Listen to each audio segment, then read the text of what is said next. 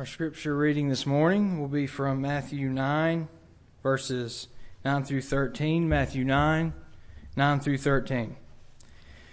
As Jesus passed on from there, he saw a man named Matthew sitting at the tax office, and he said to him, Follow me. So he arose and followed him. So it happened as Jesus sat at the table in the house that, behold, many tax collectors and sinners came and sat down with him and his disciples. And when the Pharisees saw it, they said to his disciples, Why does your teacher eat with tax collectors and sinners? When Jesus heard that, he said to them, Those who are well have no need of a physician, but those who are sick. But go and learn what this means. I desire mercy and not sacrifice, for I did not come to call the righteous, but sinners to repentance.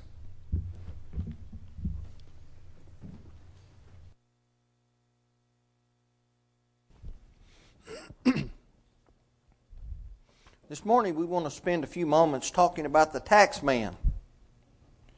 Now we're getting closer and closer to one of the more dreaded periods of time throughout the year.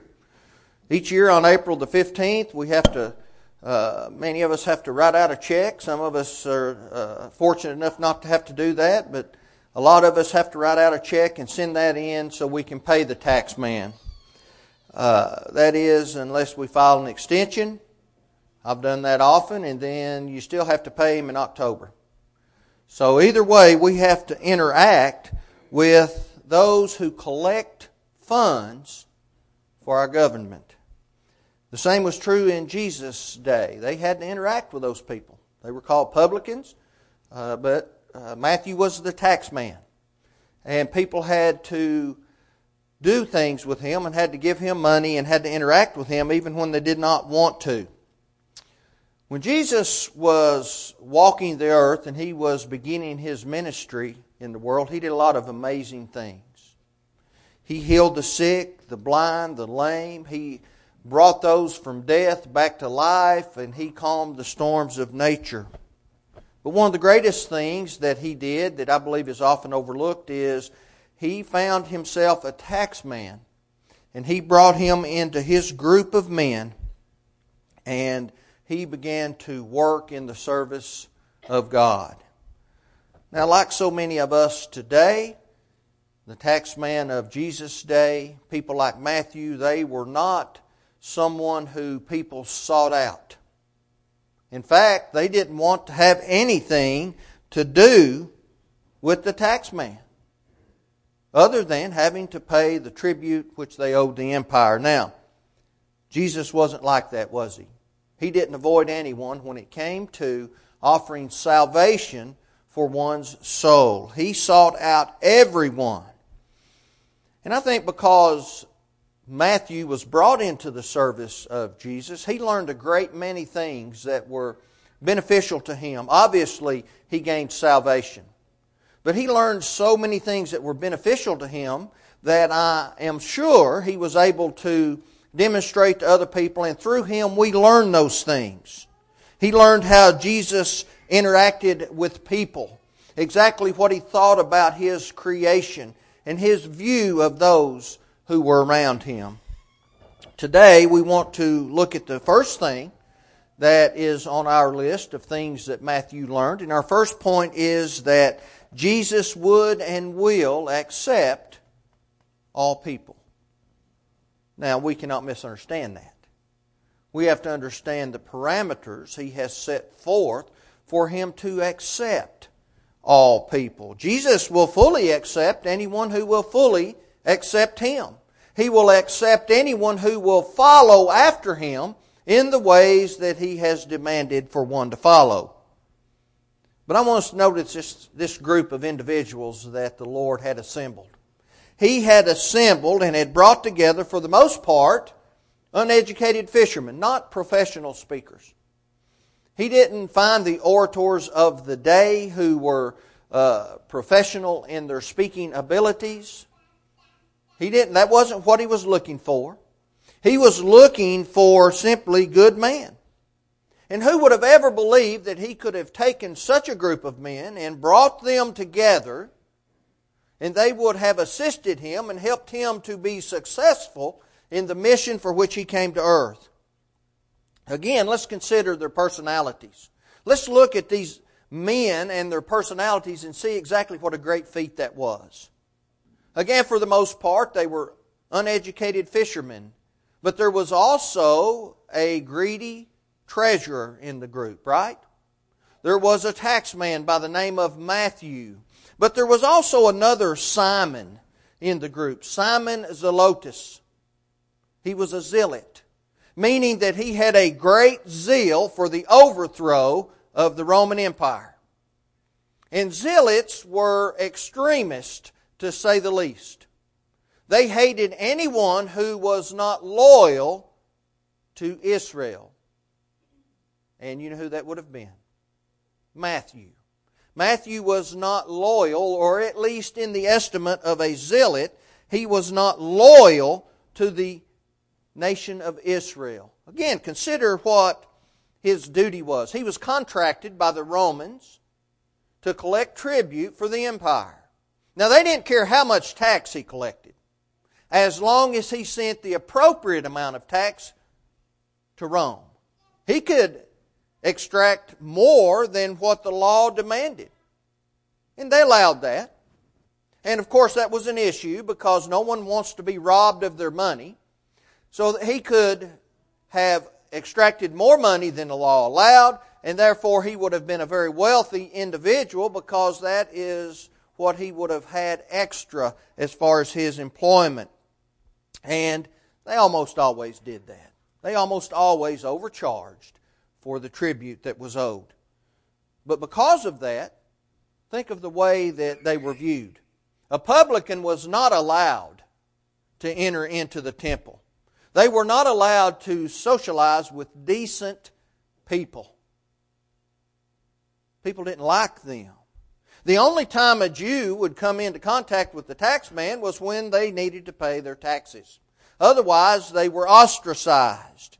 And uh, but when we look at this group of men, how was it that Jesus was able to be so successful? Using these men from so varied backgrounds, who obviously there would have been some strife within the group. And we know that as the account of Jesus' life is unfolded for us in the gospel accounts, that there was strife and arguing and, and jockeying for position of power and things of that nature. But there certainly would have been an issue with Simon the Zealot and with Matthew. So, how was it that a group of people with so little in common were able to be successful? Well, they were able to be successful the same reason that the church is able to be successful today. We don't have to have all things in common. We just have to have one thing in common. And of course, that's Jesus. He will accept anyone if they will follow him. And if we follow him, through that acceptance, we gain the freedom of heaven. We're cut loose from the bonds that have been placed upon us. Have you ever asked yourself, why would Jesus invite a tax collector to be a part of his missionary effort? After all, they were well provided for. They lived the, the uh, good lives when, when many of those around them did not live good lives. Well, it must have been that Jesus saw something in Matthew that perhaps Matthew did not even see in himself. And as he followed with Jesus and learned from him and, and experienced the things that Jesus experienced and, and was with him and the other men and, and many of the other disciples, I think over time he watched and he learned and, and he gained a great amount of information. I think he learned one of the things he learned was that Jesus considered Matthew to be somebody. He didn't simply consider him to be a publican. That kind of takes the humanity away from the individual when we, when we talk about or when we notice how the Pharisees talked about publicans and sinners. There's no, there's no individual person there, right? There's no one that would make me want to reach out to them and help them in some way. It's just a, a, a generic group of people who are beyond reaching. See, Matthew learned that Jesus viewed him as somebody. And I've often thought, I wonder how long it, it was at that point in his life that someone had spoken a kind word to Matthew? How long had it been since someone had simply asked him how his day was or how are you doing? But I wonder how many people we come into contact in our lives that maybe they hadn't heard that in a while. Maybe we come into contact with people and, and they haven't heard someone want to ask, Well, how are you today? How are things going with you? Just a, just a normal greeting of kindness. I would say that happens a lot. Proverbs 16:24 Solomon wrote for us saying, "Pleasant words are as in honeycomb, sweet to the soul and health to the bones." So I think that Matthew learned that he was somebody, but not just he was somebody. Everybody is somebody, right? And God understands that, and he has a love for us. But I think something else he learned was within this idea of freedom is that there is hope. There's hope. You know, people in Matthew's line of work would be ostracized. They didn't have that interaction with society, they were hated. They didn't have the fellowship and the friendship, uh, maybe, maybe not even having family or having a family because of the line of work in which they were in, often enduring isolation and despair. It must have been almost a, a hopeless feeling being in the world because, after all, money just makes you so happy, right? A person can be extremely wealthy and be extremely unhappy.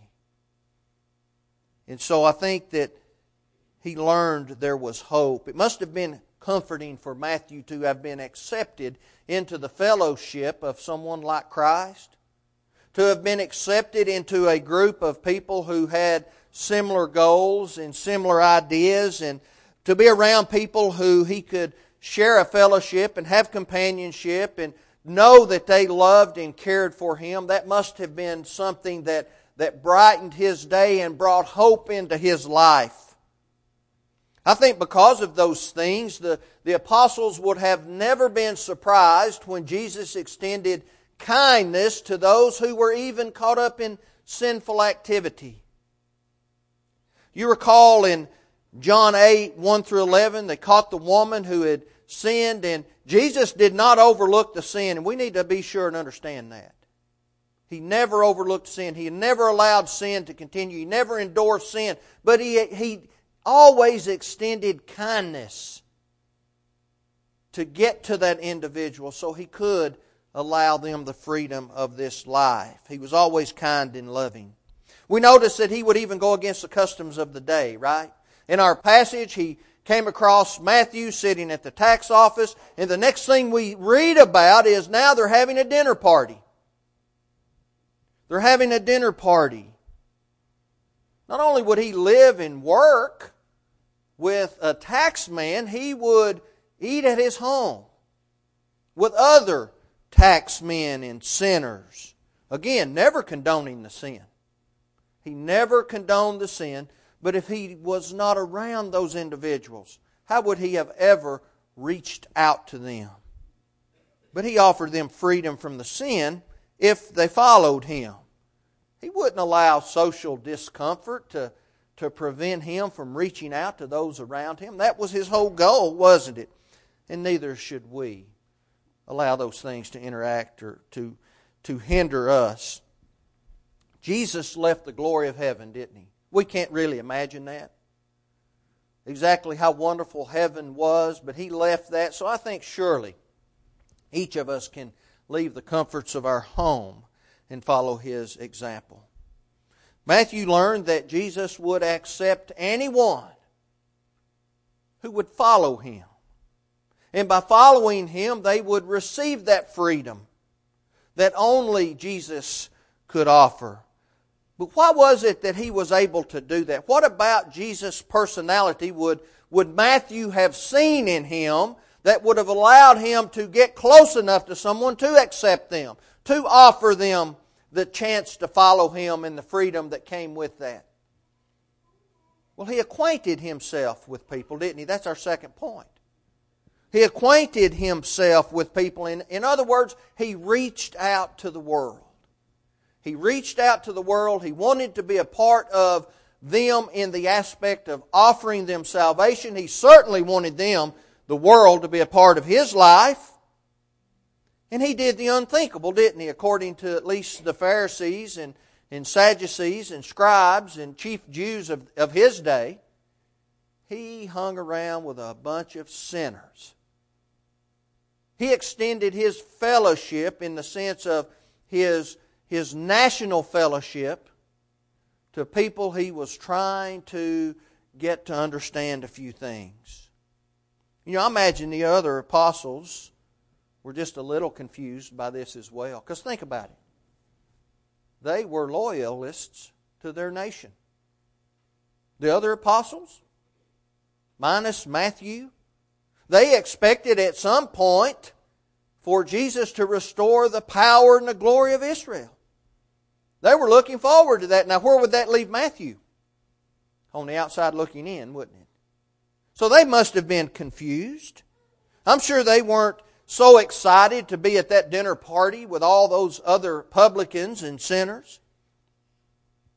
But Christ's whole goal was to impact the lives of all people, wasn't it? It wasn't just to impact the lives of the Israelites. Oh, it started with them. It began with them. It reached out from them into other places.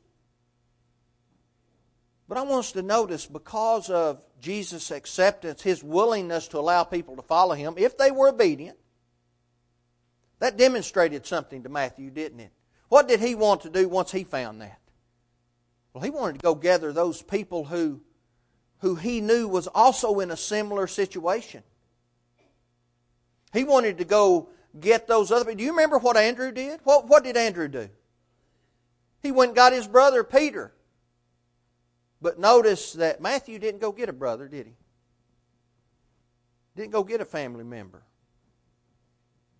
I would think that if he had had a family, he would have gone and gotten them.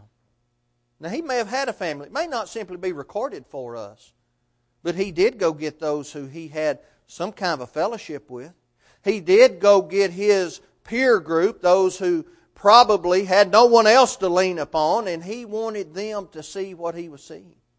He wanted them to experience those things. And because of that love and kindness, he wanted his friends to see that.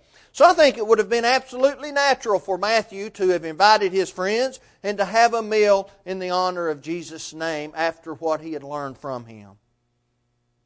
He wanted them to have that same joy, and I think that ought to be our goal as well. I think we need to also understand within the context of Jesus' life, he didn't just reach out to, to those that were alien to him. Oh, his, his goal was to save the world, wasn't it? That's his goal, to give opportunity for the world to be saved. But that wouldn't happen beyond the house of Israel until you turn the pages of our Bibles and we get over anywhere from three to six years from the time of Christ's death and resurrection to the time of Cornelius and his household, then it would extend to the Gentile world. So Jesus was not only concerned with reaching out to those who weren't a part of God's people as far as the nation of Israel was concerned, he wanted to reach out to those who needed to return to God as well. Oh, the publicans and, and those sinners, they were Jews. They needed to return to God, just like Matthew did. They had become unfaithful. They lived under the Old Testament law. And they needed to do the necessary things under that Old Testament law to find favor with God once again. I think we learn something very amazing from the fact that a party was being hosted in, the, in honor of Jesus. So you had a, a tax man who was a publican and no doubt followed the same uh, avenues of income that the other publicans were so well known of following. But he must have given that up, and we're certain that he repented of those things and became a faithful apostle, gave his life for Christ. But I think one thing that ought to stick out in our minds is not only does God want the unfaithful to return home, but when they do return home, he wants us to celebrate that. He wants us to kill the fatted calf, doesn't he? Luke 15, 22 through 24. Now, literally, we don't go kill the fatted calf. I don't know that any of us have a fatted calf in our, in our backyards. But what's the point, right? It's appreciating and being joyful for those people. So they, they threw a party. They threw a, they had a feast celebrating that. A celebration always takes place when, when sinners come back, when they return after God has reached out to them. Luke 15:10. Likewise I say, this is Christ speaking unto you, there's joy in the presence of the angels of God over one sinner that repenteth. I think our brethren need to see the joy in our faces when they repent and return to following God. I think the church is where we, we find the good news, right? That's where we find the good news. Often there are so many who seem to have lost their joy. We don't want that. The joy of salvation should never be taken from us in this life. Matthew learned that Jesus will accept anyone who chooses to follow him according to his laws. He does that because he acquainted himself, and he still does it today. Does it a little different way. He does it through the Scripture. But he acquainted himself with people, giving him an opportunity to allow people to come to him. But there was something else I think that, that Matthew learned that he wouldn't have learned from listening to the Pharisees and the Sadducees, listening to the chief Jews of his day or the scribes, of anyone like that, he learned that Jesus acknowledged that each individual had a soul that was very important. That's our third and final point. One of the problems at that time was that while Jesus was trying to show and demonstrate that, each person has a soul that is priceless to God. All the Pharisees were doing was protest. All they did was protest against that very act. They continually complained that Jesus was in the presence of sinners and publicans, people unworthy of his attention, right? I think that's why Jesus explained to them I didn't come seeking the righteous. God has the righteous. He came seeking those who were in need of God, those who were not righteous. He came to call sinners to repentance. Faithful don't need to repent. They're living as God has asked them to live. Healthy people don't need a physician, right? I think one of the primary things they failed to realize was they were in the group Jesus was seeking. They didn't think they were. They were looking down upon the publicans and sinners, and they needed to, to be addressed. There's no doubt about it. They needed to repent of those things. Anyone classified as a sinner needs to do something to amend that. And that's obedience to God's plan of salvation. They should have recognized Jesus as the one, the Messiah, yet they did not. So they didn't recognize or they didn't want to recognize that they were in that group. Do you remember when the two men went up into the temple to pray? One was a Pharisee, one was a publican. And the Pharisee prayed and he stood there and he thought within himself and he looked up to God and he said, I, am so thankful that I'm not like this publican. And then he went on to disparage the man and, and talk about other men, not just the publican. He talked about all those men who were sinful. He wasn't wrong in stating God doesn't appreciate that. And then he went on to describe all the wonderful things to God that he was doing. I don't know that we need to do that. I don't need that we think that we need to quote scripture to God. I think he understands what scripture is. I don't think we need to explain to God all the wonderful things we're doing in this life because he's very well aware of the things we're doing in this life. But that's what this Pharisee did. But then we get over to this publican. He wouldn't even look up. He simply asked God to forgive him that he was a sinner. And Jesus said, Who went home justified? Was it the braggart or was it the man who was looking for forgiveness? I think that is an explanation of the majority of Pharisees who lived in Jesus' day. I think that's how they viewed things. I don't think they could ever apply to themselves what they applied to other people. I think they they laid burdens upon those people that could not be borne, and burdens they could not bear themselves. They completely rejected the truth that Jesus had provided for them. They would not receive the healing of Jesus. They would not give themselves to Him. They didn't want to hear it. They didn't want to accept that He's the way, the truth, and the life, that no one went to the Father except by Him, John 14 6. They didn't want to hear that. They thought that they would be just fine on their own.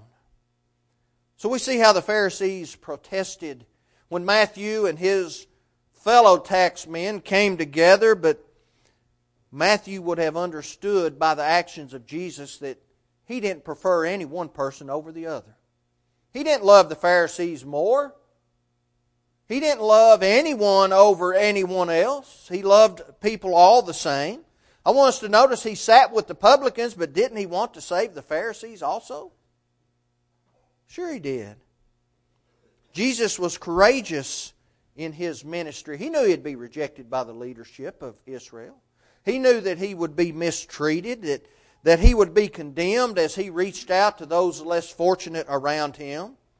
I think Peter understood that, and he would have remembered back to this point in time. He probably didn't fully understand this interaction with Matthew, but later on in Cornelius' house, as he stood there, he said, of a truth, I perceive that God is no respecter of persons. Of course, they were bringing the Gentiles in, but the Jews hated the, the, the publicans about as much as they hated the Gentile. Jesus loves us all, and, and that includes those who have never obeyed Him. But we have to understand God does not overlook sin. He never has. He never will. There's a certain plan He has put into place for us to be able to to come into a covenant relationship with Him. After having read the, the commandments that God has put forth, and we look all throughout the New Testament, and we see a pattern. We look in the instances of Cornelius. We look in Acts chapter 2 on the day of Pentecost. We look in Acts chapter 3 when Peter and, and, and John were preaching to the other people. We get over to Acts 16 and we see the Philippian jailer. In that same chapter, we see Tabitha. There's a pattern by which we're saved. The gospel is always preached. Paul said the death, the burial, the resurrection of Jesus Christ, and there's a lot that goes in with that. But as a result of understanding that Jesus will accept those who will follow him, that we have to believe that. We have to believe that he is who he said he was, causing us to repent of whatever lifestyle in which we're living, turn to him, Acts 2.38, repent and be baptized, every one of you, in the name of Jesus Christ. In Acts 3.19, Peter said, repent and be converted, confessing that Jesus Christ is the Son of God. Romans 10, 9 and 10, uh, Paul said, With the heart man believeth unto righteousness, and with the mouth confession is made unto salvation. Well, what exactly are we confessing? That Jesus is the Son of God, that He is who He said He was, Acts 8 37 walking down into the water, being immersed, being dipped under the water, baptized. That's what that means. But we do it for a reason.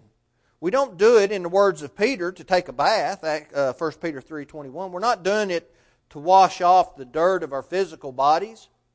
He said we're doing it for an answer to a clean conscience toward God. For baptism doth also now save us, not to put any away the filth of the flesh, but the answer of a clear conscience toward God. And then living a faithful life. Sometimes we, we backtrack into a life of sin, and God expects us to repent of those things and ask Him to forgive us. And we can do that, 1 John 1 7, and He will forgive us. But those are necessary steps that we have to take, and, and that's God's plan. We can't adjust God's plan. We want to be saved, but a lot of people want to be saved the way they want to be saved. Let's just be saved the way God has asked us to be saved. If you have need to answer this invitation this morning, do that as we stand and as we sing.